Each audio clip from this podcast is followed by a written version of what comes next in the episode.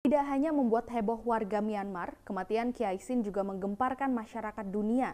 Kyal Sin menjadi korban tembak mati militer Myanmar saat melancarkan aksi protes anti kudeta. Dalam aksinya, gadis berusia 19 tahun ini mengenakan kaos yang bertuliskan "Everything is gonna be okay", yang berarti semua akan baik-baik saja. Kyal Sin yang sering disapa dengan nama panggilan Angel, ternyata meninggalkan rincian yang berisi golongan darah, nomor kontak, dan juga permintaan untuk menyumbangkan organ tubuhnya jika ia meninggal dalam aksi menentang kekuasaan militer tersebut.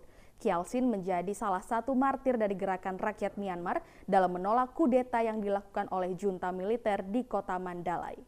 Saya Brenda Iskarina dari Holopis Channel bersama untuk Indonesia.